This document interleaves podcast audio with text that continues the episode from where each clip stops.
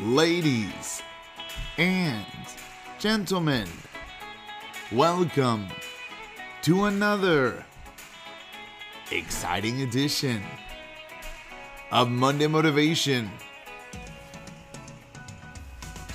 Hi, everyone, this is Rabbi Garfinkel of Project 613 here in Chicago with a very timely and important message for my Jewish brothers and sisters out there listening in podcast world. Project 613 had an incredible week. We were, you know, planning just a small little rooftop event and said, you know, let's just throw something out there. Found an amazing rooftop, 18th floor, looking out over the downtown Chicago, and we're expecting, I don't know, 15, 20 people. We put it up there, it exploded.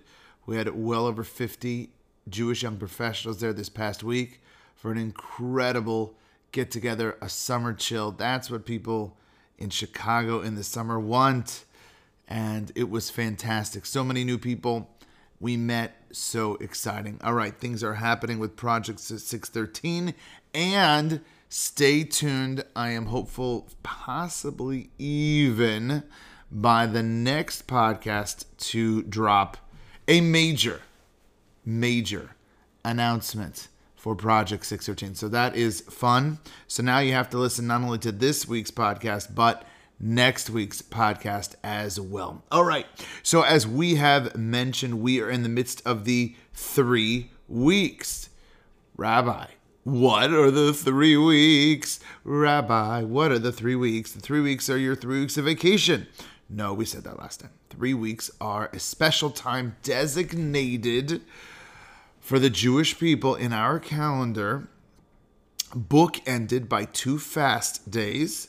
And we're approaching the second of those fast days to have a time of self reflection, to improve ourselves, to consider what calamities have happened to our people in the past. And boy, oh boy, we know there are no shortage of them.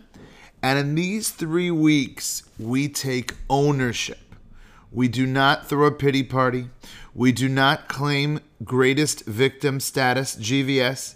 We create, we claim GRS, greatest responsibility status. We are no one's victims, and we take responsibility for whatever happens to us and try to learn the lessons from it. Now, it's actually a very crazy thing. Let's talk about this just for a minute. If you would ask my professors way back when, when I was an undergraduate at Stanford University learning history, and you would ask them who destroyed the first temple, they would say Nebuchadnezzar. Nebuchadnezzar the Babylonian. He is the one who destroyed the temple in Jerusalem. Okay. And if you ask those professors who destroyed the second temple in Jerusalem, and they would say Titus, the Roman general. And if you ask any Jewish child up to adulthood who destroyed or what destroyed the first temple. And they would say, well, that's obvious. It was the Jewish sins. It was the three cardinal sins that we violated of Avodah Zarah, Shvichus Damim, and Gilui Arayos, which is idol worship, bloodshed, and inappropriate sexual relationships. So who's right? Who, why was the temple destroyed? So the professors at Stanford give the external technical answer. But the Jewish children, they know the truth that even though that Nebuchadnezzar was technically the one to deliver the hammer blows to destroy the temple, Solomon's temple, the, the real destruction came from the Jewish people. It is from our lacking and our inability to live up to our potential and the potential that the Almighty wants from us. And that is why both temples were destroyed. And the Talmud is very clear on the fact that it's not only then, but that in every generation that the temple is not rebuilt, it is considered as if that generation actually destroyed it itself. Meaning that if we really would have fixed the sins of the past, if we would have learned the lessons, then instantly the temple would be rebuilt. Messiah would come and the Jewish people would all return to Israel, ushering in a utopian messianic era of world peace and God's revelation in the world. That sounds pretty good. But we are not there yet. And so that is the great divide of the Jewish people. And coming this Wednesday night and Thursday is Tisha B'Av, is, as we said, the second book and the second fast day of this three week period. And Tisha B'Av is a unique fast day because it is one of two fast days. That's the entire day that starts at sunset this coming Wednesday and extends all the way till Thursday night at three stars out. The only other 25 hour fast day is Yom Kippur. Now, for clarity, Tisha B'Av is D'rabbanan, D'rabbanan. It's a rabbinic fast day, and therefore it is not as strict as Yom Kippur, but it's close. And so, therefore, even if fasting has never been on your radar, ever, ever, you have from the time that you listen to this podcast till Wednesday at sundown to maybe go all in, or at least go partly in. Drink Gatorade beforehand, get sleep. You know, don't um, maybe cut down on the caffeine. There's you know pills you could take. Maybe plug in a little bit of what does it mean to fast. Fasting is a time when we remove focus from our bodies and we focus on our spirit. It's a time when we, it is a type of affliction where we share in the suffering of countless untold Jews throughout the millennia who have suffered more than we could ever possibly imagine. And yes, the Holocaust was dramatic, but it was the as I would say, the Makah Patish, the final hammer blow, the final concluding crescendo of thousands of years of pain and agony. And yet, not one time in that last 2,000 years since the temple temple's destroyed did we sit down and wallow in pity and throw ourselves a pity party and claim victim status, greatest victim status. And in fact, I encourage you all to find a an observant Orthodox synagogue this coming Thursday morning. Around the world, Jews will be sitting on the floor like mourners, like someone died, and and not greeting each other. There's a very interesting halacha a, a, a Jewish law that when someone has one of their seven close relatives die within that shiva, you don't greet them. You don't say, "Hey Joe, how you doing?" You don't even say, "Hey Joe." And so therefore we spend an entire day reenacting like we're mourners because the temple was destroyed. And what are we doing? We're taking responsibility. We read kinos. Kinos are special poems and elegies that were written by the rabbis throughout the generations, lamenting the tremendous tragedies that have happened from the times of destruction of the first and second temples, but throughout history, through the destruction of the rabbis of the Mishnaic period, the Tanoim, all the way through the Crusades. People talk about the Holocaust. Do we know what happened in the Crusades? Their estimates there were 30,000 Ashkenazi Jews. That's it in all of Europe. And 10 to 15,000 were killed by the Crusaders marching through on a holy war to free the Holy Land from the Muslim infidel, but they couldn't wait said Godfrey de Bouillon from France. Why wait till we get to the Middle East when we can kill the infidel here on European soil? And the Crusaders set the tone for the very first time of mass destruction of the Jews. That unfortunately, uh, 950 years later, were uh, carried out in unprecedented scale. Okay. And this is we don't we do not get depressed. We sit on the floor and we take responsibility in a culture in a world today that basically is trying to be the greatest victim. We should be proud of our approach that we don't blame others for the bad things that happen to us. We look ourselves in the mirror and we take responsibility. And that is a very powerful thing. And with that halfway, midway introduction, I want to now transition to talk about the Tisha B'Av of 531 years ago in Spain. It was one of the most dramatic Tisha B'Avs in our history. But in order to appreciate what happened on that day, July 30th, 1492, you hear where this is going? we need a little bit of a background.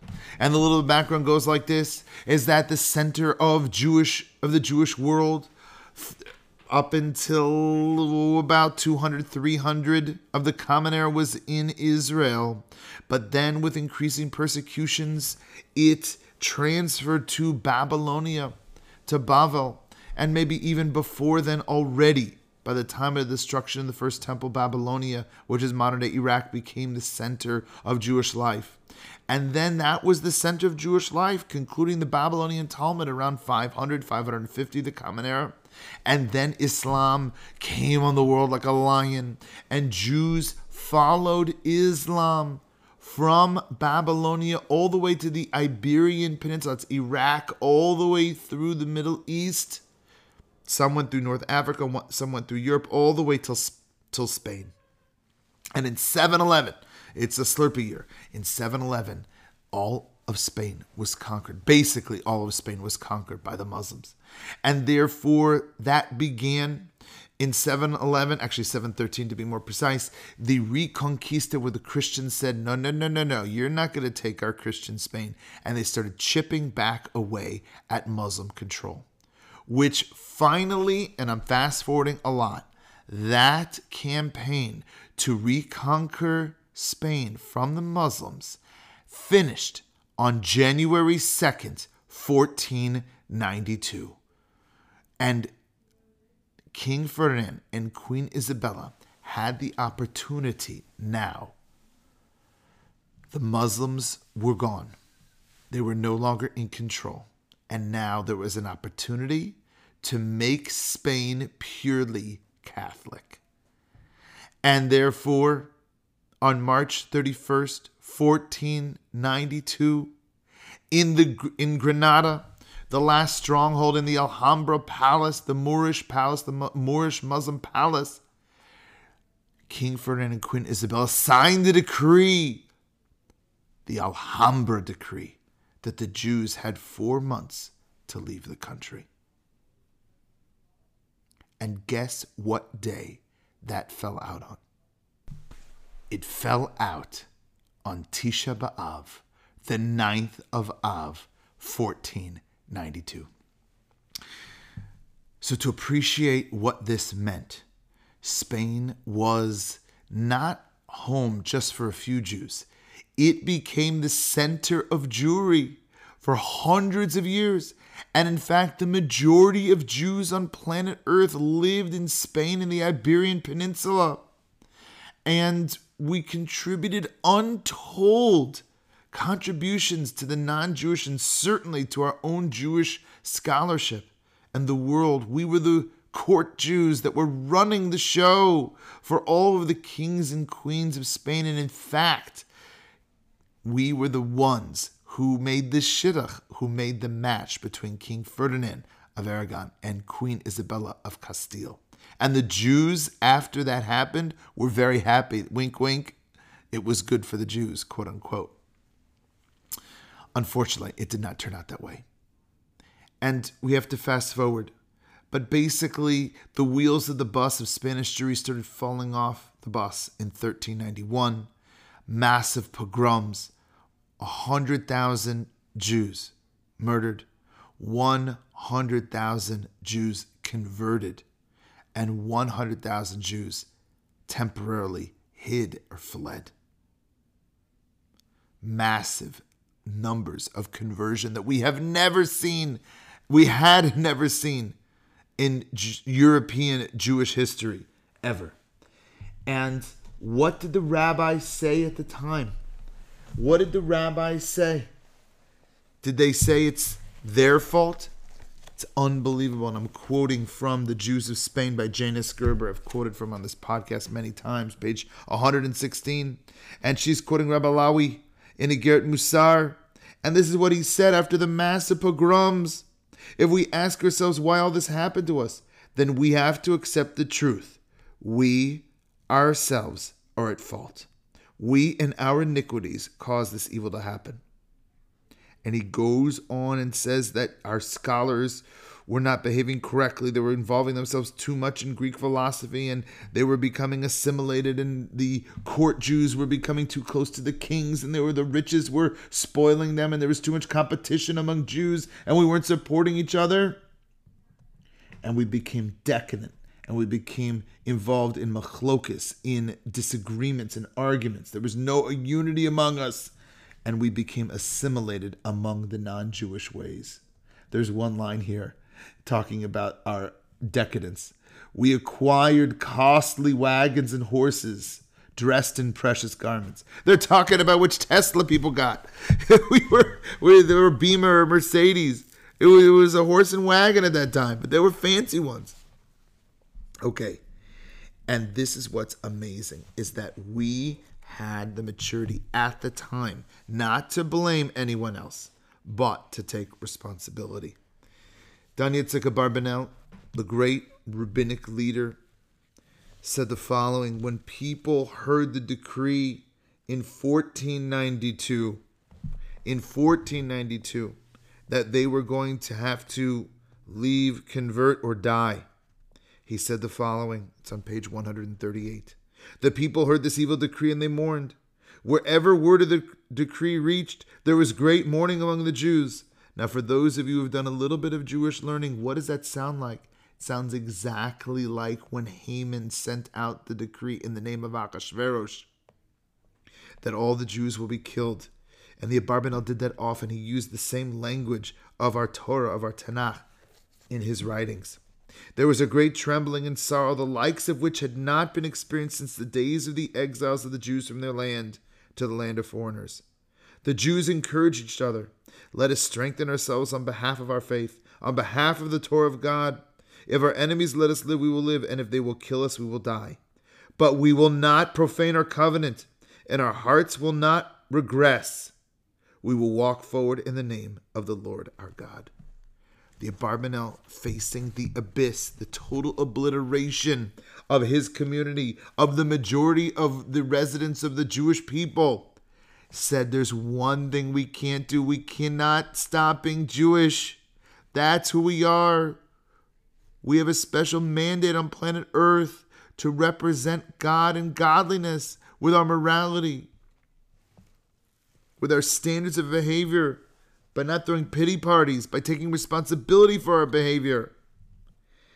And that was the hopeful message that he gave to his people. And I'd like to paint that picture of what it was like in 1492. July 30th, some say. Some say it's August 2nd with the Gregorian calendar. It's a little bit, it gets a little hazy after it was fixed. But late July, early August, 1492. There were thousands of ships in the harbor. And how do we know this? Because there was a very famous person on his ship and series of ships. And he was writing in his journal that he couldn't leave. He couldn't leave on his journey because the, the ports were filled with Jews staying truthful to their covenant. There was too much traffic. And who was that person? That person was none other than Christopher Columbus. and we look at a snapshot in history of 531 years ago. Imagine you're looking birds at that port and the puppet strings that the Almighty is pulling. He's causing these ships to leave, which of which are going all over the Mediterranean basin. And yet at the same time, Hashem is planting the seeds of salvation, not necessarily for this exile, but for a future exile. Because Columbus, we know, will be the first European source to really truly discover America, which has become a safe haven in many ways for the Jews hundreds of years later. You imagine the the the the snapshot of what's happening in that port. And I'd like to finish with an absolutely incredible, powerful, fasten your seatbelts. This is intense. Description of what happened to many of those Jews who were leaving Spain.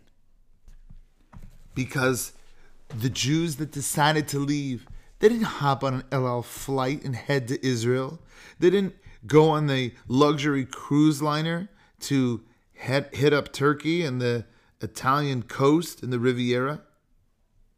What happened was greedy pirates took hapless Jews and they had no ability to defend themselves, and the Jews had to trust them. Many were dumped at sea, and some were dumped on deserted islands. It's estimated that anywhere of 50 to 50,000 to 100,000 Jews died in transit. It's truly incredible. And so this is a story of a family that was dropped off on a deserted island. And this account is from Solomon ibn Verga, who lived from 1450 to 1520. And he chronicled many of these incredible, devastating experiences. I heard pass from the lips of the old, departed from Spain of a boat, and the fatal blow was dealt. The skipper cast all ashore in a place uninhabited, and there most of them died of hunger. Those struggled to stay on their feet until they could find a place of settlement.